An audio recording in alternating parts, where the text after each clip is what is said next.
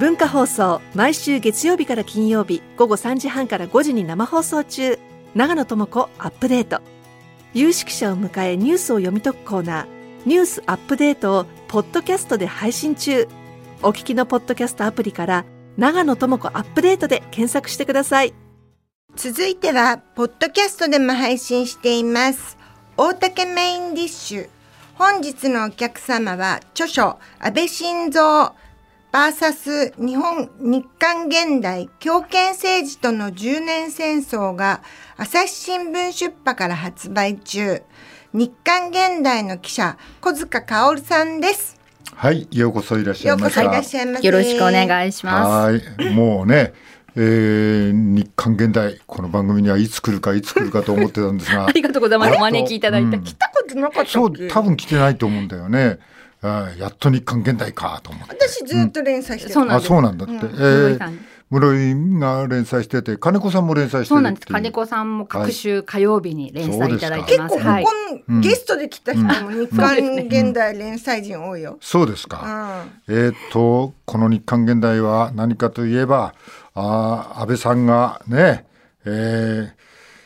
あの今日夕方帰りに日韓現代でも読んでみてくださいよ、これが萎縮している姿ですかというふうに、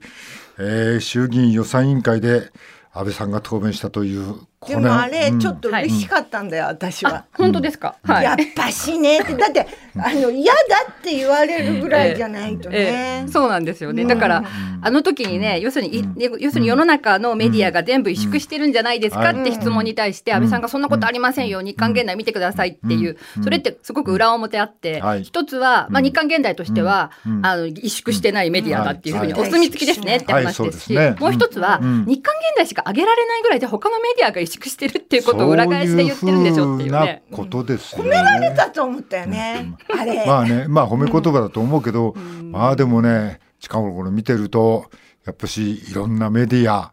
なんかね、もうなんていうのかな、一生懸命やってくれてるのかなという気がちょっとしますね。そうですよね、はい、だからなんか、うん、まあ、あの私の本の中でこう書いてるんですけど、うん、あのにせんじゅうよねんぐらいからにせんじゅうろくねんぐらいまでの、うん、まあ、安倍政権下でのメディアがどういうふうにどんどん萎縮していったかっていうことを、うん、こう、まあ、時系列的にも書いてるんですけどね、うん、やっぱりそのなんか萎縮していったっていうか、その最初はちょっと圧力的なものがあったんですよ。選挙の時に、はい、まあ、公平公正に扱いなさいっていう紙を、ね、はい、あの出してですね、はい、自民党が第二次安倍政権下からすごくなったよね、うん、そうなんです、そうなんです。だからまあそこで、うん、そのそれを受けて、うん、本当私はあの時、うん、こんなものが来ましたよ、皆さんこれどう思いますかって言って、うん、はい、テレビがやればよかったんじゃないかと思うんですけども、そうですね、でもまあ、うん、テレビはそれはある種受け止めて、うん、なんか知らないふりしたっていう感じがあって、うん、でもやっぱりああいうものって、うん、こうじわじわと、うん、なんていうかな、その自粛とか自制みたいなものを生んでいくくんですよね、現場の方に。そうですね、うん、で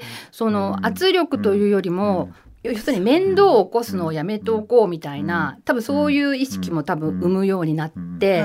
うん、でだんだんだんだんこう冒険しなくなっちゃうっていうんですか。あれだよね、高市さんの電波止めろ発言の時、はい、もう日韓現代はしつこく頑張ったよね。そうですね、他のメディアはやっぱりあれちょっと圧力になっちゃったんじゃないかなって、うん、そうですね、やっぱり電波って言われると、うん、まあ、放送局はね、やっぱりあの総務省のお墨付きをもらって電波流してるっていうのがあるので、はいはい、その放送法とかそういうね、うん、電波止めますみたいなことを言われちゃうと、うん、あのまあおとなしくなっちゃいけないんですけども、はい、やっぱりただそういうことをこう平平気で言ってしまうその政権っていうのがどうなのかってことを本当はもっと問題にしなきゃいけないってことだと思うんですけどね。あの後ですか、うん、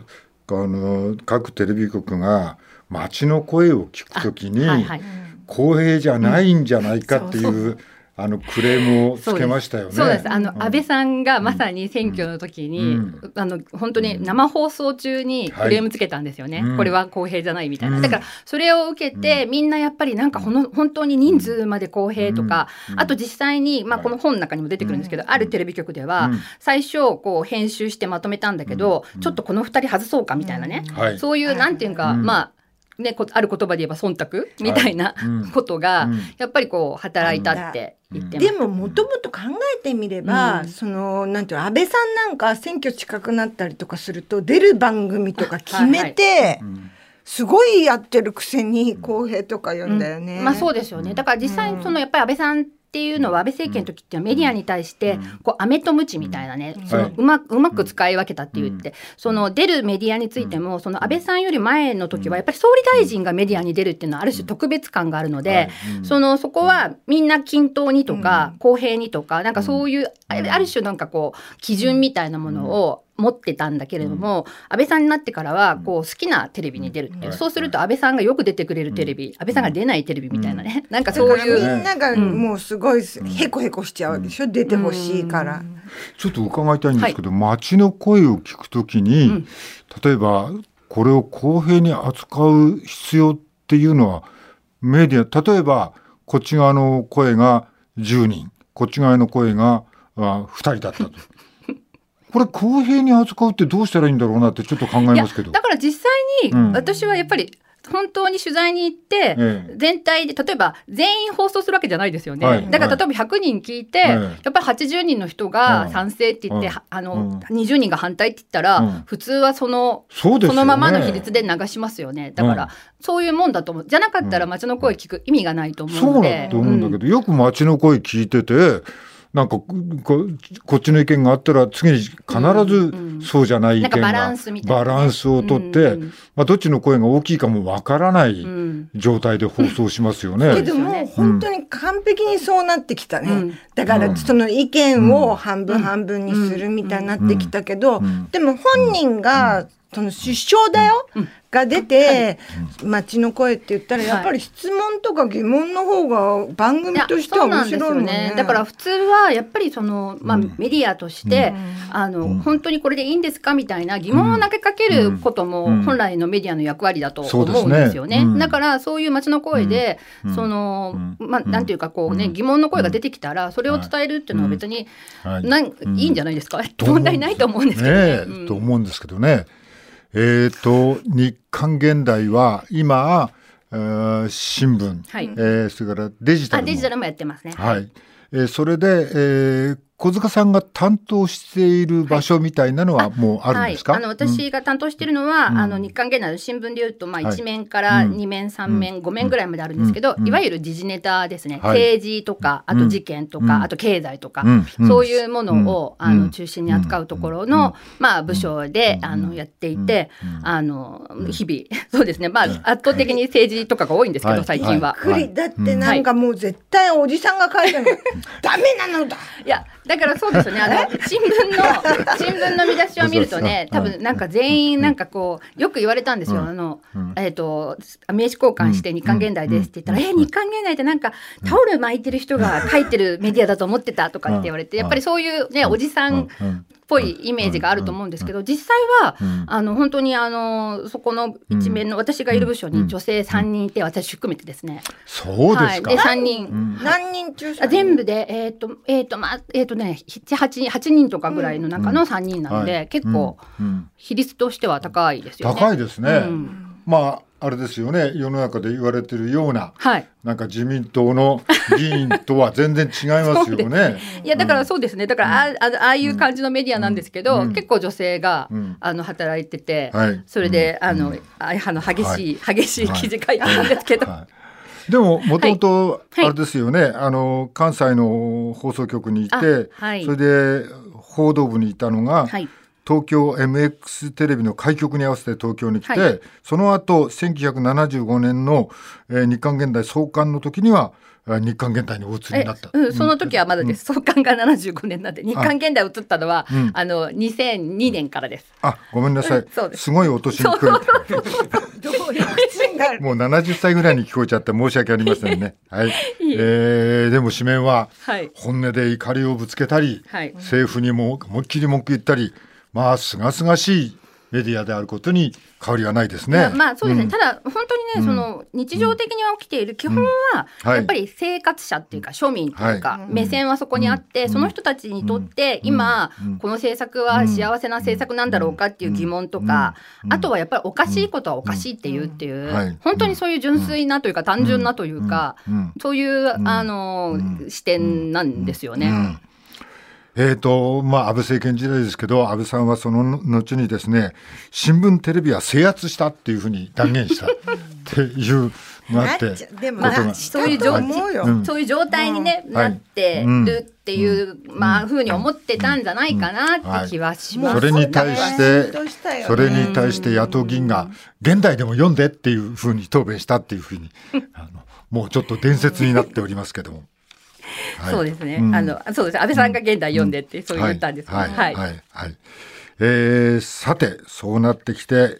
えー、今の政治に変わりますけど、はい、この現在のあ与党、はい、えー、並びに野党、はい、えー、それから、まあまあ、主に岸田政権の話になってしまいますけど、うん、はいはい、この辺のことはどんなふうに見てて思ってらっしゃいますか。いや、岸田政権、うん、やっぱりこう多分 今,、うん、今もう一番分かりやすいのは、うん、本当になぜ支持率が、うん、岸田さんの支持率が、うん、今あのいろんなメディアでやってますけれども、うん、はい、あの過去最低、それもにせんじゅうにねんに自民党が、はい、あの政権を取り返してからの、うん、あの政権の中でも過去最低ということになってますよね。でね、うん、でなんでそこまでになってるかっていうのはやっぱりこう、はい、やっぱりなんか、うん、ね、国民の気持ちを分かってないんだろうなっていうね、うん、そういうことだと思うんですよね。だからあの今問題になってるあの減税の話もそうですし、はい、やっぱり物価高ここまで進んでいるのに本当にそれに対応してるのかなっていうのもそうですし、うん、まあ、あとその、ね、振り返ってみるとその岸田さんの、ね、あの息子さんがね、あの秘書官やっててとかいろいろ問題もありましたし、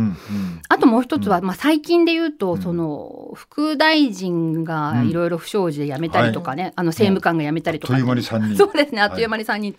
い、なんかね、あのあのあまだ辞めては辞めたのはふたりですね。辞めたのはふたりでひとりは、はい、あのまだ辞めてないんですけど、うん、はいはい、あのやっぱりいろんなものがなんていうかな、うん、こう今の政権の中でこうすごくこう緩んじゃってる感じがしますよね、うん、そのなんていうかモラルもそうだし、うん、やっていいこと悪いことっていうのもそうだし、うん、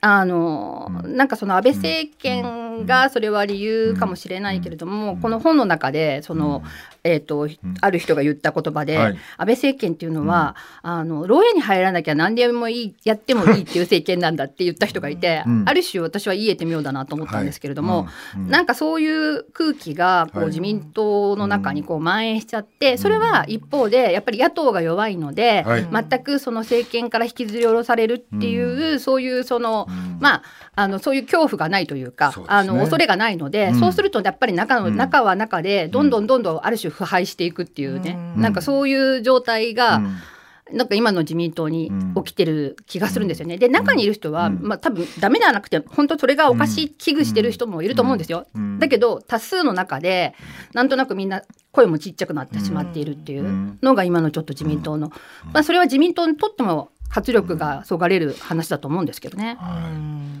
まあ、この岸田政権は総理になった時に子どもたちに質問されて、日本社会の中で一番権限が大きい人なので目指したっていうふうに答えてるっていう、まあ、この辺でなんかこうこの方総理になって一番したいこと何なのかなっていう疑問が湧いてきましたね。あのね、これも有名ですけど、なんかあの総理になる前にね聞かれて、うんと総理になったら何やりたいんですかって言ったら、最もやりたいことは人事って答えたっていうね。だから結局その、まあ、人事は大事ですよ、もちろん自分の周りにどういう人物を固めて、でも本来は人事っていうのはやりたい政策があってその政策を実現するためにこの人がいいというものが人事ですよね。だけど逆転しているというか、だからそういう意味でもやっぱり今みんなね岸田さんについて言うと、この人何やりたいか分かんないっていう声が出るんですよね。でそれはなんかまあ自民党の中の人もそういう声が出るぐらいで、やっぱり何がしたい、要するにこの日本っていう国をどういう国にしたいとか、はい、今こういう状態なのをここをこう変えたいとか、はい、よくしたいとか、そういうものが見えないっていうことが一番の問題かなと思いますね。そうですね、うん、その上にこの適材適所と言われた 大, 大臣副大臣あ副大臣とか政務官の人たちが適材適所であの不祥事を起こしていると。そうですね、特に今回の神田さんは財務副大臣、えーうん、そうなんですよね。税理士でかつ財務副大臣、うんはい、それ税務署管轄する、ね、財務副大臣が、ね、税金滞納をそれもよんかいもやっててっていうね、うんうん、番組の冒頭でも話したんですけど、はい、何枚督促状もらったら気が済むんだっていう話になりますよね、うんうんうん、そうですよね、うん、ありえないですね、はい、本当にやっぱりこう全体から見ると、まあ、本当に総理は厳しい時にね、はい、総理を引き受けたとは思うんですよ。はい、うん、まあ、なんか量的緩和の後、うんうんはいうん、こう経済が低迷していく中で、うんうん、利上げした方がいいのか、うん、それとも、はい、ね、うん、このまんまの方がいいのか、でもあの量的緩和でお金はジャブジャブすると、はいはいはい、金日本の円がたくさんすれば、ね、もうだってたくさんすりゃそれ円安になるの決まってるじゃないですか。決まってますよね。だけどまあ利上げもできずにこの政策を取り続けなければいけないと、うんうん、で経済の方で日本で成長産業が何かあるかって言えば、うん、もうインバウンドしか定年じゃねえの、うん、みたいな、うん、インバウンドでバンバンだみたいな、うん、あとは万博とかああいうオリンピックとか盛り、ね、盛り上げてって成長産業が見当たらないっていうか、うんまあ、成長産業を過去作ってこなかったみたいな問題が大きく残ってて、うんうんうんまあ、本当に舵取りは難しいとは思いますよ。うんはいね、舵取り難しいっていうか、うん、私はやっぱ根性がないんだと思うのね、うん、やらなきゃ、やらなきゃいけなかったことっていうのは、まあね、負の遺産を、うん、それをどうするかってことだったのに、うん、あのアベノミクスのね、うんはい、でもなんていうのそこそのままですもんね、うん、だから根性がないんじゃないかといやだからやっぱりこれだけすごくいろんな大変な問題抱えてて、うんはい、普通はまあとりあえず自民党総裁任期がさんねんって考えたら、うんはい、やっぱりさんねんで私はこの一つを絶対的にやりますみたいな、ね、本当はそういう政権であってもよかったと思うんですよ。だからその一つっていうのはやっぱり経済、うん、やっぱりアベノミミックスでこう経済が、うんまあ、アベノミクスは成功してないとはまあ言ってないんですけど、うん、でも実際はアベノミクスは私は失敗したと思ってるんですけど、うんはいまあ、やっぱりこのじゅうねんでこんなに貧しい日本になってしまった、うん、それから成長産業のない日本になってしまったっていうことを、うん、じゃああと残りこれからのじゅうねんでどう変えていくかっていうことにこう注力するとか、もしくはあの少子化っていうのも言ったじゃないですか、はい、少子化なんていうのは本当にいち政権いちテーマいちテーマぐらいの大きな話ですよね、うん、で多分少子化っていうのも本当に経済にも関係するわけですよ。要するに労働人口の問題だから何十年前からそうなるってもう分かってた。いやそうなんですよ。だからもう今更なんですけど、うん、でも今からでも私はこのさんねんかん少子化対策だけに全力投球しますぐらいの、うんそうですね、本当はそれぐらい の,、うん、あの強い思いと強い政権であってほしいんですけども、うんうん、なんかこうね岸田さんはそういう感じじゃない。これってさどうしてだと思う？嫌われたくないからこんなグズなのか、うんうん、でかえって嫌われちゃったのかどうなんだろう。いや多分だからまず何やるべきかっていうのが分かってなかったんじゃないかなっていうのがまず第一、うんはい、それで、うん、あのなんとなくその官僚の人とか自分の周りの人が揃えてくれた政策をこうやろうとしてたんだけど、うん、やっぱりそれも今のどんどんそのやっぱり経済も社会も動いてるので、うん、その物価高とかそういうね、うん、問題とか円安の問題とか多分間に合わなくなっちゃって、うん、なんかそれが追いつかないじゃないですか、うん、それであの増税の話が先に出ちゃったんだけども、うんなんかその評判悪いねって気づいたんで、うんうんはい、慌ててやっぱり減税みたいな、だから全部遅いんですよね、後手後手っていうか、う、ね、だからその、まあ、だからそこはね多分なんかこう岸田さんに限らないんですけど、うん、どうもやっぱりこう一般の人たちの生活がどうなってるかとか、まあ、そういうものが今の国会議員とか、まあ、政権の中にいる人とかにはもう見えてないんじゃないかなっていう気がしますね。まあ、よねん任期までちゃんと何事もなく終わればいいなみたいな、うんはい、まあなんとなくみたいな、うん、政治が主導して何かをしていきたいみたいな、うん、こうするんだみたいなことすると、うん、あちこちから文句来るから、ねうん、思いっきり主張もしないで、うんまあ、こう穏やかに穏やかに対価なく過ごそうみたいなね、そうそう、それでやめてもさ、うん、ご意見番みたいにちょっといい思いしようとかさ、はい、そういうことがあるんじゃないの、うんう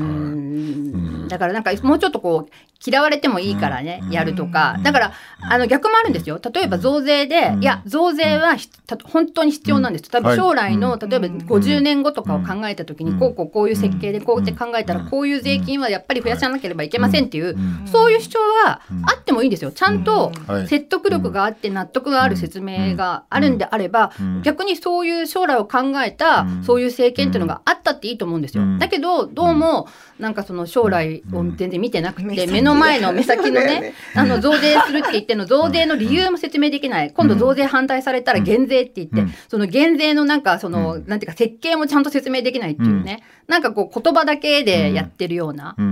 うん、だからそれは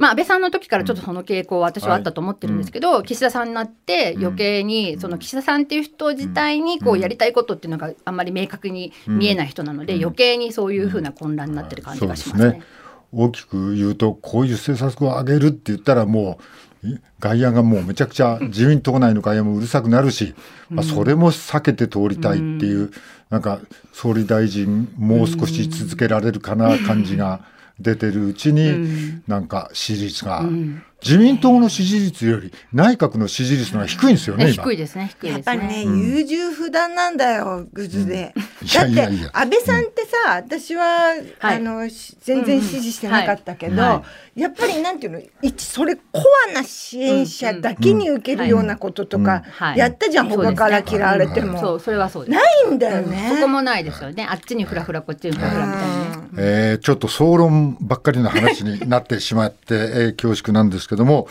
えー、っとちょっとだけ話題を変えて、あのそんな中でも、はい、こう巷では小さな光は地方議会で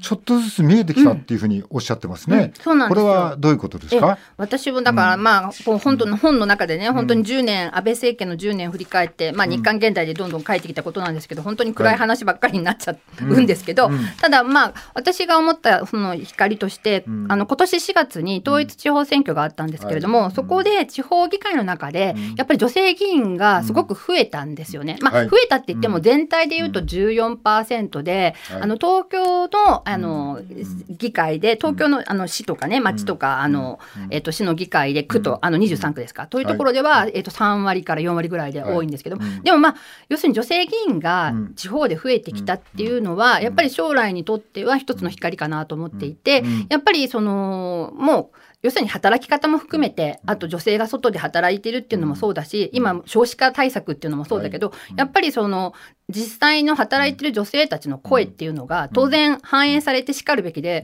まあある種その人口比率で言えば半分、議会の半分が女性であってしかるべきだと思うんですよね。それでこそその全体としてのその必要な政策っていうのが出てくるわけで、だからそういう形にちょっと地方議会がなってきて、まあ、国会はまだ全然ダメだと思うんですけれども、少しこう地方からある種ボトムアップで広がっていくっていうね、あのそういう可能性がちょっとあるなと思って、すごい大事。あのまあ、その東京のこうちょっと西側というか、はい、まあ、そういうところで女性の、ね、そうですね、東京だと区長が生まれたり、あとその杉並区が、うん、とあと武蔵野市だったかな、うん、杉並区はなんか本当に女性が半数になったそうですよね、うんはい、議会の区議会議員が、だから、うんまあ、そういう動きが、うん、あの少しでもね、うん、あの出てくると思うんですけどね、うん、私は今地方在住なんだけど、女性が増えるのは嬉しいんだけど、すごい、うん、やっぱりその自民系が増えるのよねやっぱりきちんとそのなノウハウがある、うんうん、ここからこういう目立つ人って言ったらすぐ声かけに行って、ここの組織から上がってとかね、すぐ出てくださいっていう、要するにスカウトするのが上手っていうことですかね、うんうん、それで組織としてそのサポートとかも、うん、だから本当は野党側もそっち頑張んなきゃいけないんだよね。そうですよね、だからそこなんかまあちょっと立憲民主党がやっぱりその地方議員が少し増えたので、女性が、それでその女性 の, あの今度のまあ選挙、選挙ではあのもっと増やそうとか、あと女性をサポートしようみたいなね、あの動きを始めているので、一番多分立憲民主党とか、あとまあ共産党はもともとね女性割と多いですけども進めていると思うんですけど、まあ、自民党もね実はこの、えー、地方、えー、と選挙の後ぐらいに、あの茂木さんがね、えー、と増やしますって さんじゅっパーセント に引き上げますっていう、はい、えー、とただこれ さんじゅっパーセント って言ってもね、今後じゅうねんかんで女性の国会議員の割合を さんじゅっパーセント まで引き上げますって、茂木さんがあの自民党として言ったんですけど、まあ、じゅうねんかんで さんじゅっパーセント ちょっと少ないですよね。そうですねじゅうねんもあるんだったら半分までいってもいいだろうし、 さんじゅっパーセント だったら別にあと にさんねんでできるんじゃないかなとは思うんですが、ただまあそういう形で国会議員の中でもやっぱり地方の状況を見てたりとか、あのやっぱりこう女性をもっとこうの声を反映させるようにしないといけないみたいな動きは、まあ、少なくとも出てきてるから、まあそれはね、これ人数増えればあのジェン男女のジェンダーギャップ、はい、あれだってここが最悪だから落ちてるだけなんですね。世界のね、あの統計で出るジェンダーギャップ指数のあの、えーと、ランキング、はい、日本はあの今年一番新しいのと、政治分野のジェンダーギャップひゃくよんじゅうろっかこく中ひゃくさんじゅうはちい、うんうん、これと賃金だっけ、すげえな、うん、そうですね。低いんですよやっぱり。だからこういうの恥ずかしいと思わないのかね。いや恥ずかしいですよね本当。国会議員の人は国会議員も、ね、国, 国として恥ずかしい、いやそうなんとかしろと思わないですかね。恥ずかしいと思わないといけないですよね、うん、だからやっぱその辺がこう、うん、意識が、うん、あの、うん、意識が変わらないとダメですよね、うん、その自民特に、まあ、やっぱり与党政権持ってるから自民党だと思うんですけど、うん、自民党の国会議員の人たちの中で、うん、やっぱりその女性を増やすってどういう意味なのか、うん、どういう、うん、どういうその結果的にその日本の政策にとってどういうプラスがあるのかみたいなことも真剣に考えて、うん、あのね、恥ずかしいと思わないといけないと思いますね。与党から出てきても、うん、なんかこう男性の作った土台の上に、うん、なんか女性がちょこんと座ってる感じがするんですけど ね、 ねだから、まあ、これから少し変わるかもしれないけど、うん、今までやっぱりその自民党の中の女性議員って世襲の人とかがやっぱ多いんですよね、うん、だから、はい、もうお父さんがやってたからっていうので、うん、その娘が出るみたいな、うん、だからなんとなくその、うん、要するに男性が作った、はい、こう土台の上に乗っかった状態で選挙に出て当選してってことなんで、そうするとどうしてもちょっとお人形さんみたいになっちゃうっていう傾向があるので、やっぱりそうじゃない普通の、あの女性がね、例えば地域で活躍してる女性とかそういう人たちがこう出てこれるような、ね、状態に。それも地方で自民党が今まであった地盤で、うん、地盤があるから、地盤看板があるから、そこで前の大臣が亡くなったり、うん、えー、国会議員が亡くなったりしたら、うん、その世襲の人たちが、うん、その地盤看板を利用して、うん、その上に今まで通りの形でやってもらわなくちゃ困るよ、うん、みたいな形の女性議員が誕生しちゃう、うん、それ、まあ、そうです。今まではそういう形だったと思うんですよね、うん、ただまあそれだともう、こう、うん、もうやっぱり時代に合わないと思うんですよね。だからそれはおかしいなっていう空気は有権者の人の間でも広がってるし、自民党の支持者の間でも広がってると思います。だから、あの、変わっていくと思うんだけど、うん、まあそのもっと早く変えなきゃいけないっていうのはありますよね。うん、ね、まあね、こういう状態だからもう今日本のことだけ考えてないで、うん、世界のこともちゃんと、うんうんうん、こう、こうね、国会議員の人をやっぱし頭の中突っ込んで、そういう視野でもの見ないと、うん、ますます日本は孤立して小さくなって停滞していく、うんうん、そうですよね、うん、なんかこう島国だからね、うん、この日本の中だけではぬくぬくしてるかもしれないけど、うん、ゆでガエルのような状態になってしまいますよね、うんうん、はい、えー、日刊現代、はい、頑張ってありがとうございます女性の活躍も、はい、えー、応援しております。ありがとうございます。改めて小塚さんの著書、安倍晋三 ブイエス 日韓現代強権政治とのじゅうねん戦争は、朝日新聞社から朝日新聞出版から発売中です。大竹メインディッシュ、本日のゲストは小塚薫さんでした。はい、ありがとうございました。ありがとうございました。